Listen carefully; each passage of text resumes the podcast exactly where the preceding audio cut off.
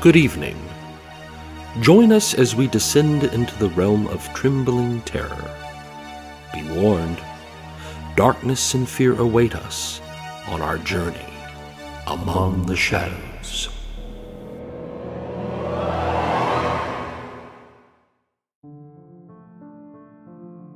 Good evening, listeners, and welcome to Season 1, Episode 9 of Among the Shadows. I'm your host, Kate Rogers, and tonight, an old man shares about his childhood encounter with a creature that leaves him with a mystery to impart. We bring you The Monkey in the Cornfield.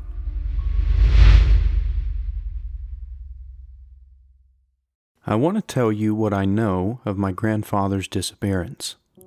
The judge, everyone called him, which wasn't all that creative since he was actually a courtroom judge before retirement. My mother called and said that the judge wanted to see me. You've been summoned, was the joking way she always put it. The judge was my grandfather on my father's side, and Mom had always found him intimidating for his stature in the community and the legal world. I hurried to his apartment in the city on the tail of a long shift at work. Truth was, I felt a little bit frightened about what he might want to see me about.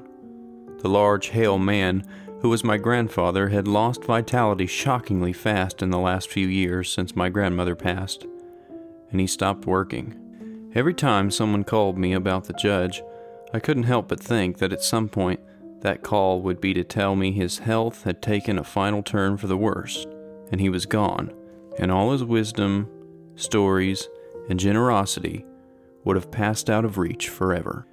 We had always had a connection. My mother said when she handed me to him as a baby, I had turned silent, and all I could do was stare at the creases on his face. It was a common joke in the family that I was his favorite grandchild, even though he had so many to choose from. The judge could be a bit eccentric. For all the gravitas in the courtroom, when he played with his grandchildren, he could be just as enthusiastic and imaginative as a young boy. I was studying law in an attempt to follow in his footsteps, but that was only one of the things we seemed to share in common. It was dark as I reached his apartment building. His residence was in one of the oldest and most developed parts of the city. You could hardly see a single tree or touch of green in any direction from the stoop. He buzzed me up and I found him sitting by a window overlooking the street, dimly lit by a reading lamp. He offered me cocoa, and we sat, facing one another, from a pair of antique chairs. The expression on his face was grave and as serious as I'd seen him since my grandmother died. Nagging concerns about his health startled at the back of my mind again. When I was a boy, my favorite thing to do was to walk through my father's cornfield, he said, face still serious. My grandfather never talked about his childhood. It wasn't something everyone would notice, but I had seen it from a young age. Whenever one of my cousins would ask him what things had been like when he was their age, his look would go far away and he would change the conversation. When someone would ask where the family line had started, he would start muttering and gesture vaguely to the west. I'd asked my own father about it once, and he said the judge had a difficult relationship with his parents who hadn't wanted him to travel to the city and study. They had wanted him to stay on the farm, grow corn, and follow in his family's footsteps. And the disagreement had fractured their relationship, right up until my great grandparents' death. Somehow I had always known that wasn't the full story. It was just things my father had gleaned over the years and pieced together in a narrative that made sense to him. When I was a boy, my favorite thing to do was to walk through my father's cornfield the judge said. I'm sure the farm was nowhere near as big as it seemed back then. It would be nothing compared to your industrial farms today, but to me as a child it seemed endless. And in those endless green stalks, all pressing down on me at once, I thought that there were endless possibilities. I could be a jungle explorer cutting through vines with my trusty machete, looking for a fabled lost city of gold. I could be at the bottom of the ocean. I could be underground. I could have crashed on some alien planet. I'm not sure if I was hunting some strange beast or if it was hunting me. Sometimes I would just enter on one side of the field and try to walk in the straightest line I could through to the other side, concentrating on every step. I never could understand how I would still come out crooked on the other side, sometimes dozens of feet from the row where I started. I was sorry every harvest season that he ever had to cut the stalks down. When I was about eight years old, the spring when I was eight, there was a problem with the crops. A couple of late frosts and some kind of plant disease, I'm not really sure. I've forgotten almost everything I ever knew about farming. But it was obvious. The stalks were limp and withered, and you could see too much light between them when they should have been densely packed together. I overheard my parents talking about how one bad harvest would mean the end of the whole farm. So I went walking through the cornfield, trying to imagine them fuller and healthier, and trying to make it real with my mind, wishing all our problems away. I don't know how long it was in there before I realized that I wasn't alone. Something was there in the corn with me. It was silent, and I don't think I would have seen it moving if the crops had been healthy as they should have been. But I realized there was this dark shape moving through the rows alongside me. The judge paused and took a sip from his mug, which was already going cold. I realized mine was as well, and I nursed it between my hands. He looked worried, and I couldn't remember seeing him worried like that before. The web of shadows on his face made him look very, very old. For a man who'd always been a pillar of unshakable confidence all his life, both in his professional field and his family, he suddenly looked afraid that I would stop listening to him. Now, there was a monkey in the cornfield. Or at least, I thought it was. I suppose it was more like a chimp, or a very small gorilla, or something like that. I'd only seen them in comic books and one time at the circuits that passed through town as a child. But I just thought of it as a monkey, is small, furry shaped, that moved like a chimp and was roughly half my size, even at eight years old.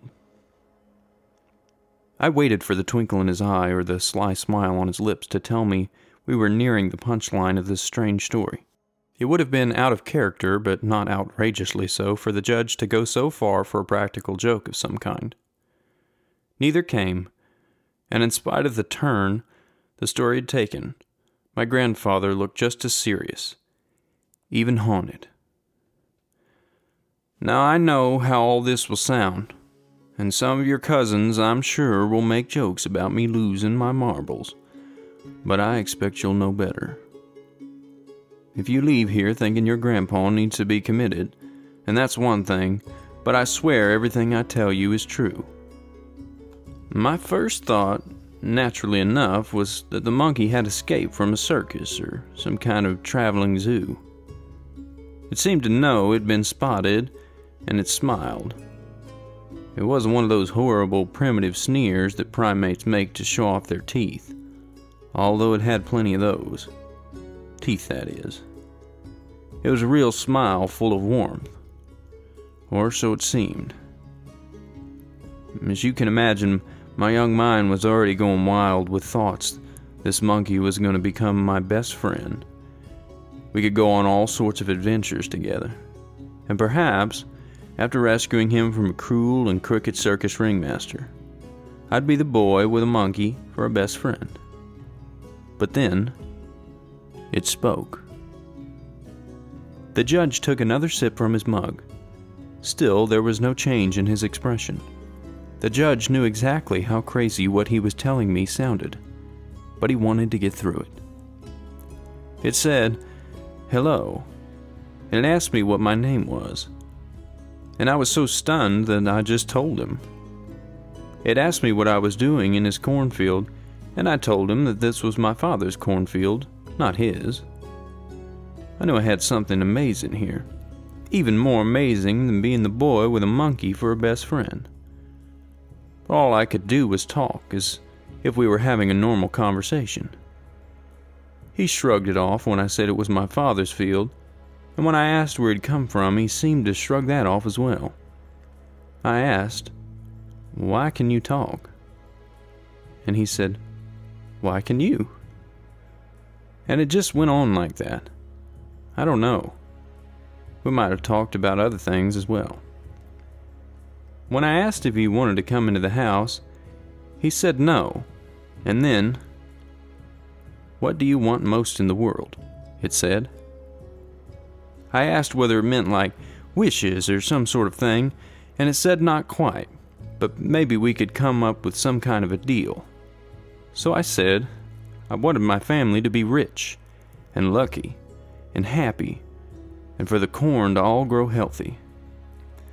The monkey, this talking monkey, he said he could do it, but there would be a cost. He seemed happy about it, though, like it was no problem to give me any of those things. He seemed happy, so I was happy. And when the monkey slipped in something about the deal, I just agreed to it without even really listening. I wanted the monkey to come back to the house but it said he wouldn't leave the cornfield. But it would be waiting for me there, and we would talk again soon. The monkey told me to keep our deal a secret from my parents or it wouldn't come true. I was grinning from ear to ear afterward. Before my parents seemed to catch on, though, they had their own reasons to be happy. The corn made a turn for the better, and you could call it miraculous. Almost every day, it looked healthier and greener. And by the time harvest rolled around, it towered over my father's head by more than any crop I could remember before or since. I kept my secret. I didn't see the monkey again, but I used to imagine his face at my window at night. And I'd talk to him about my day or whatever was on my mind as if he was really there. As I grew up, I guess it became all the same. I convinced myself that the monkey was some imaginary friend I'd had as a child, and that that day in the cornfield was just some particularly vivid dream and not a real memory. What I didn't realize until years later, though, was that even once the crop got full and healthy, I didn't go back into the rows to play. Not that spring, and maybe not the year after that, or the year after that. I didn't even like to look at the cornfield from the windows of the house, or to pass too close by it. Much as I told myself I'd seen something amazing that day, part of me didn't want to risk having that conversation with the monkey ever again. Part of me was frightened to look too hard and see the movement between the stalks and shatter some part of the illusion that I'd built around the encounter. When the harvest came, there was no place for a monkey or anything else to hide, and by the time I was 18, I hadn't thought about it in years. Even when our crops grew best in the county, year after year. Except perhaps to remember what an embarrassing little idiot I'd been and my imaginary monkey friend. We were reaching the last part of the growth cycle, and I had my chores to do. I was thinking about graduation, though and what I was going to do afterward. Even then, I didn't want to stay where I was forever, in that little town. But I wasn't sure what my other options were. To put my mind off it, I decided to wander into the cornfield. I Hadn't played those boyhood games of imagination in years, of course. Possibly not since that spring when I was eight. Still, I used to do that one game now and then, when I'd try to walk in the straightest line I could from one side of the cornfield to the other. I'd never worked out why I always came out crooked, and judging by the markers placed around the field, I'd walk through as careful as a tightrope walker, but still somehow I'd come out somewhere other than where I'd planned to be. Anyway, the point was I went deep into the cornfield. And there he was. My monkey. He was nothing like I remembered him, and yet I recognized him right away. Over the years, thinking of him as just my nameless, imaginary friend, I'd changed his appearance in my mind. His fur was much darker than I'd remembered it, and he had no tail. I already told you it was much more like a chimp than an actual monkey. It was his face, though, that had, I'd gotten the most wrong. It was so much more human than I remembered. It was fringed with hair and gray skin, but it was human, or uncomfortably close, and full of intelligence. Its mouth was very wide, and its eyes I don't know how I'd forgotten those eyes intelligent and amber and very bright, like shiny pennies. But so bright that they were almost like looking at the sun. Do you know the word homunculus? Yes, well, I think that's what it would have been described as if I'd known the word then. Or as an imp or something. Still, much like a chimp covered in dense fur, but far back, far more human than I'd realized. I didn't want to recognize him. I didn't want to even acknowledge that I'd seen him sitting there, but I couldn't move. He was still only about as tall as my knee, crouched over, and was just stared at one another in the middle of the cornfield. It's only a few days until our deal is closed, he said, like he was picking up on the end of a conversation we'd only had minutes ago, instead of years. I should have run screaming, I suppose, but do you remember when you were a boy and you had that imaginary lizard in the basement you kept wanting to feed all your leftovers to? Imagine if your imaginary friend just showed up right in front of you, as real as I am to you right now. He said, You do remember our deal, right? And When I still didn't say anything, there was sort of a throat clearing noise, and I realized there was another one there. It was more of a ginger color, and its eyes were blue, but they burned just as bright. It looked older than the first monkey, and it seemed angry with him. It gave me a moment to recover and said, This one has broken our rules in making a deal with one as young as yourself. However, as the deal was struck all the same, there's nothing I or the others can do. So we're here to give you a warning instead. At least, it was something like that. Again, I know how all this sounds, but it went on to explain that in three days the deal would be complete, and I would be forfeit. Payment would be due on the deal I'd made as a boy, and there was nothing I could do about that. It was all very officious.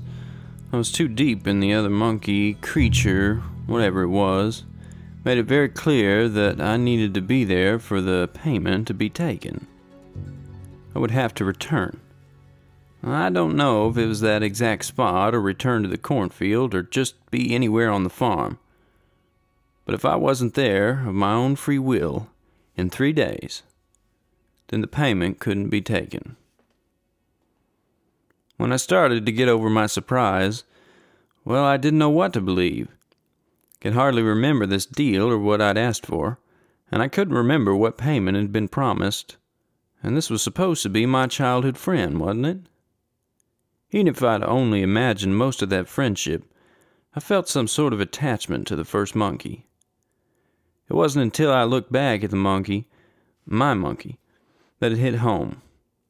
I expected it to be angry about what the red one was saying angry that it was being accused of breaking the rules, and that its deal was being interfered with or that I was being given a loophole.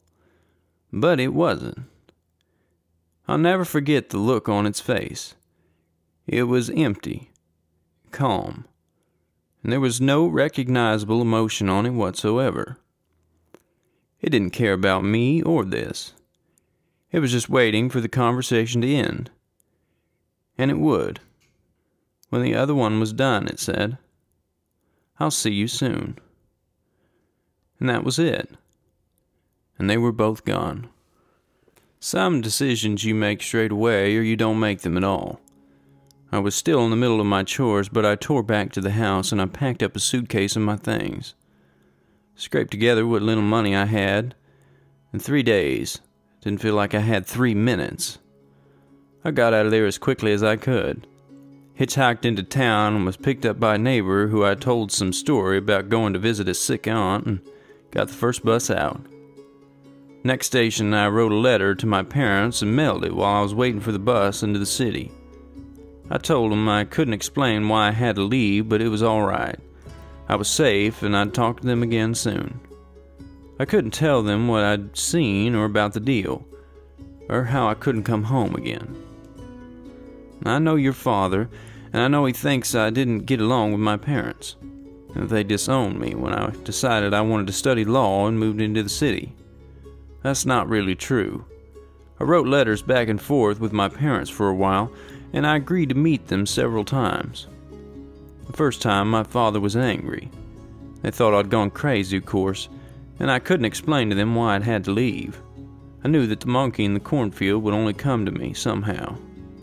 But after a while, they did come to accept my decision, even if they couldn't understand it. They couldn't drag me kicking and screaming back to the farm so they tried to keep a relationship with me, whatever it took. Maybe that was unusual in that day and age, I don't know, but they were good people. Had to bury them when I was not much older than you. It was a stormy night on the road near the farm. It wasn't anyone's fault exactly. A little bit the fault of the truck driver, and a little bit the fault of my father. Just an accident on a wet, slippery, dark country road. The coroner told me that they were lucky. They both died instantly in the crash. Lucky. The only time I went home was to bury them. And that was only as far as the graveyard on the outskirts of town. A family I'd never seen before or since were there. People from town whispering to each other about the horrible son who snapped and ran into the big city to become a burnt-out hippie. I stayed only for the funeral and made sure I was out of town before nightfall. Not that I'm sure night or day would have made any difference.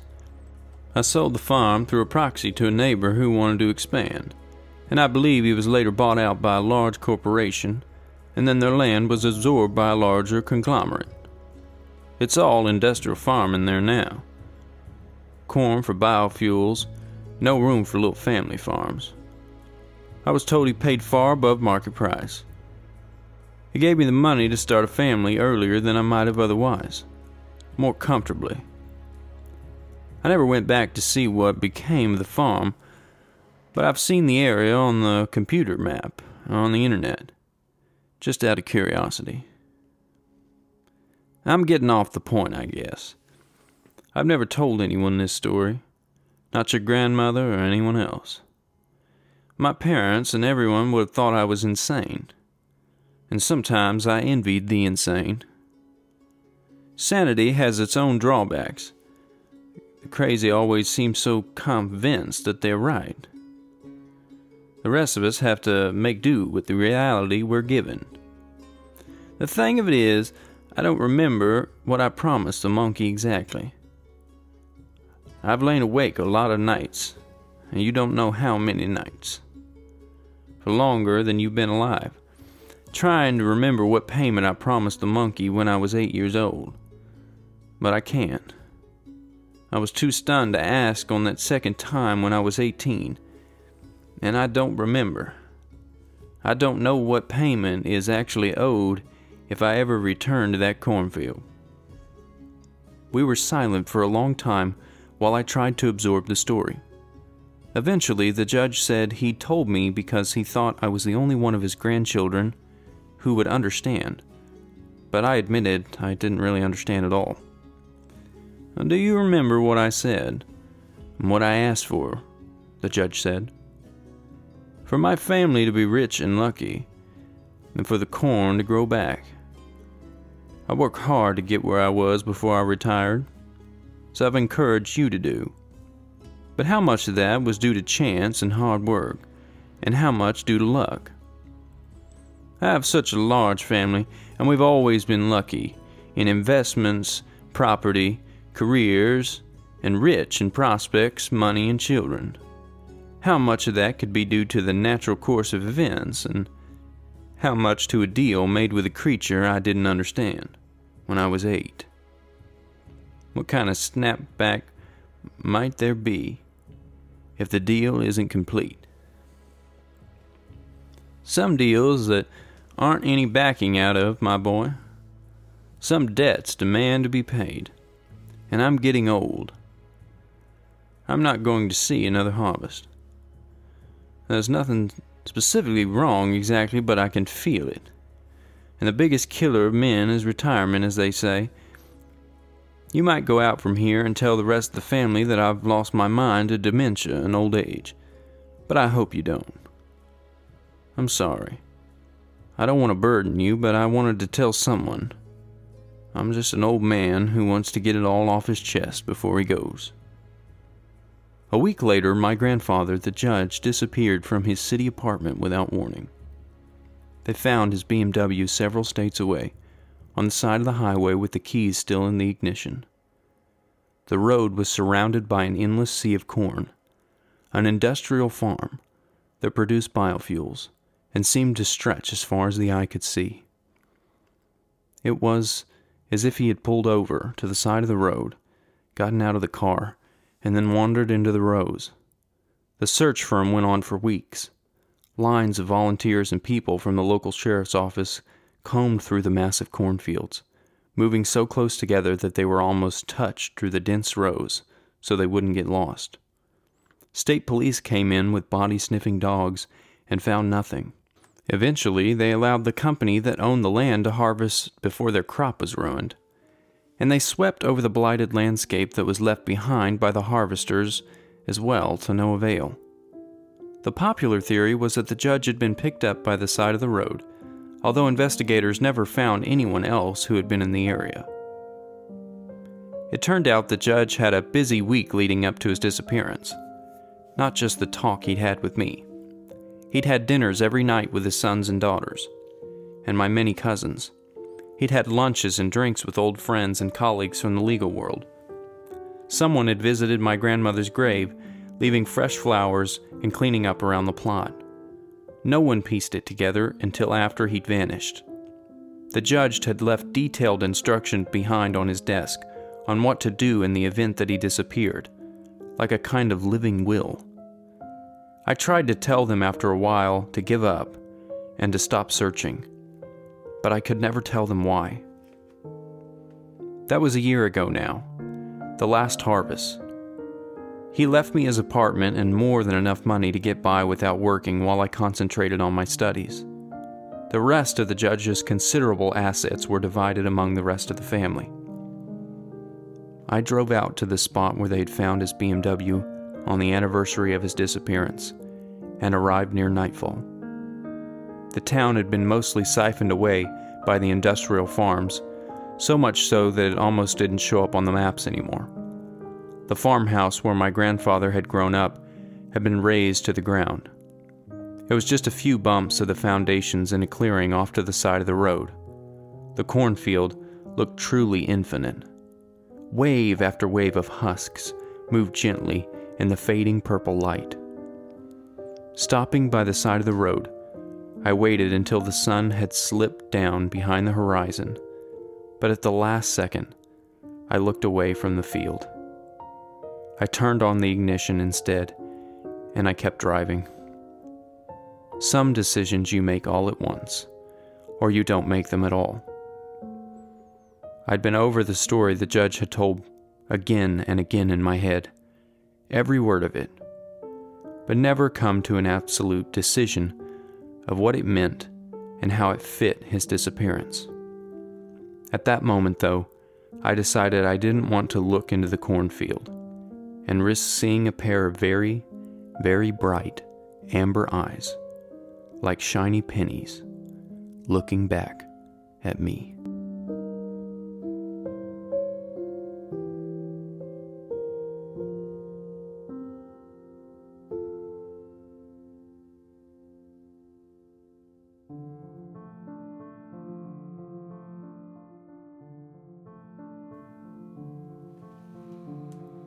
We do hope you enjoyed tonight's episode titled The Monkey in the Cornfield, written by Sean E. Britton and performed by Cade Rogers. If you want to hear more from Sean, head over to his website at seanebritton.com. And if you enjoyed tonight's episode, please consider leaving us a review and follow us on our various social media accounts. We love interacting with all of you. And remember to join us next week as we bring you another terrifying tale from among the shadows.